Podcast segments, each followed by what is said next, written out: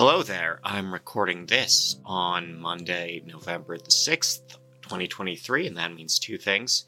We're 11 days from the Leonid meteor shower, and if you have any plans, can I come too? I'll bring cocoa.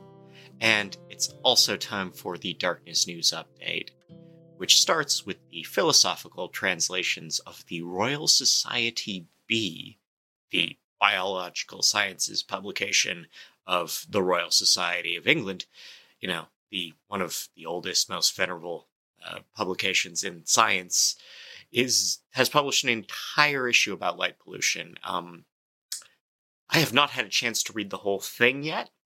There's a great bit about mountain lions. There's a excellent proposal for a new model to research fauna disruption. There's a bit about how soil changes under light. Uh, I recommend you read it right now, even though I haven't finished. And I'm also going to recommend that you leave a comment if you want a bonus episode where I just go through this issue, uh, maybe a week from now. Totally standalone episode where I just go through that. But otherwise, Forge and LumiLEDs have partnered on better outdoor lighting. Uh, LumiLEDs makes uh, a new LED chip that only emits 2% blue light, and Forge would be their manufacturing partner. They're gunning for a recognition from DarkSky International as part of their fixture recognition program, and we'll see what comes to light and comes to life as they build things.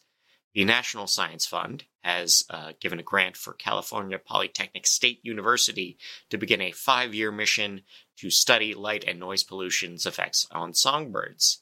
Uh, they're going to New Mexico where specifically around some oil fields, because there are periods when uh, the oil fields are not active at all, and periods where they're very bright and very loud. And they've already observed that when they're off, the birds will get very close to the facilities, even though they're big oil fields. But we'll see what happens over five years.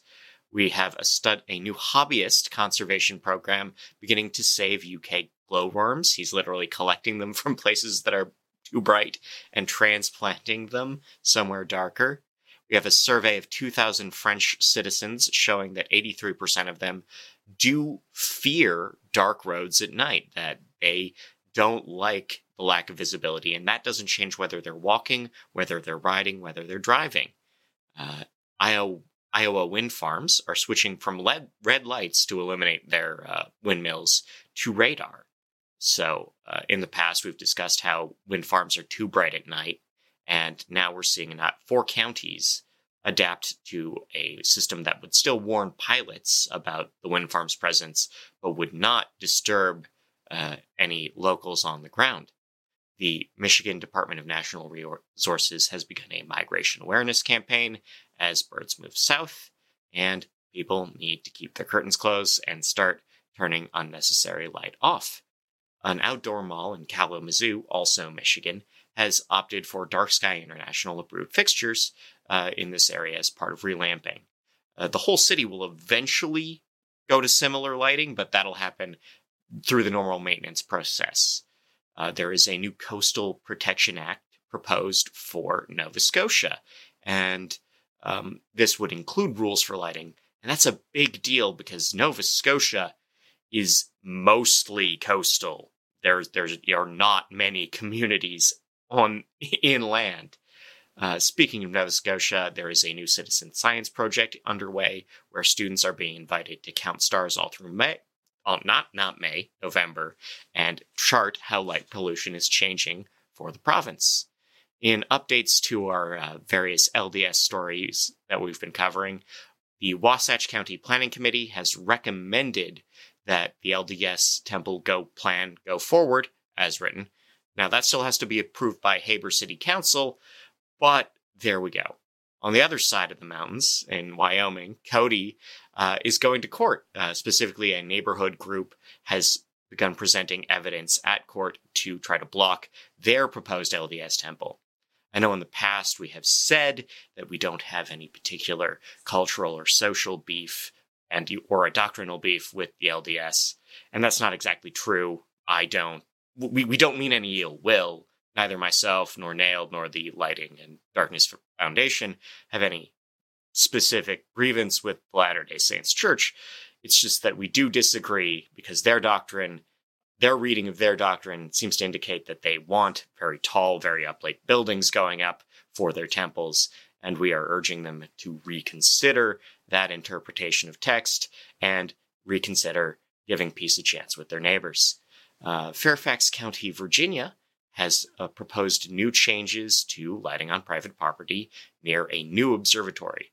Prior to this, it had been an Air Force base, so there were already rules of requiring nearby residences to cut off lights and insist on motion detectors for exterior lightings. But now uh, they're opting to regulate levels of brightness as well as color temperature. Uh, and we'll see how that goes if that gets approved. And finally, short week this week, NASA is celebrating a record year for turtle nesting. Uh, Cape Kennedy, the Kennedy Center, is home to a number of turtle nests, including just under 14,000 this year. This is a three year trend moving upward. Uh, NASA spokespeople have said this is a new lighting system that they've installed on their facilities, as well as a new dune management program they've been working with to keep the turtles safe. This episode is, of course, brought to you by viewers like you and the donations that you give to the Lighting and Research Foundation.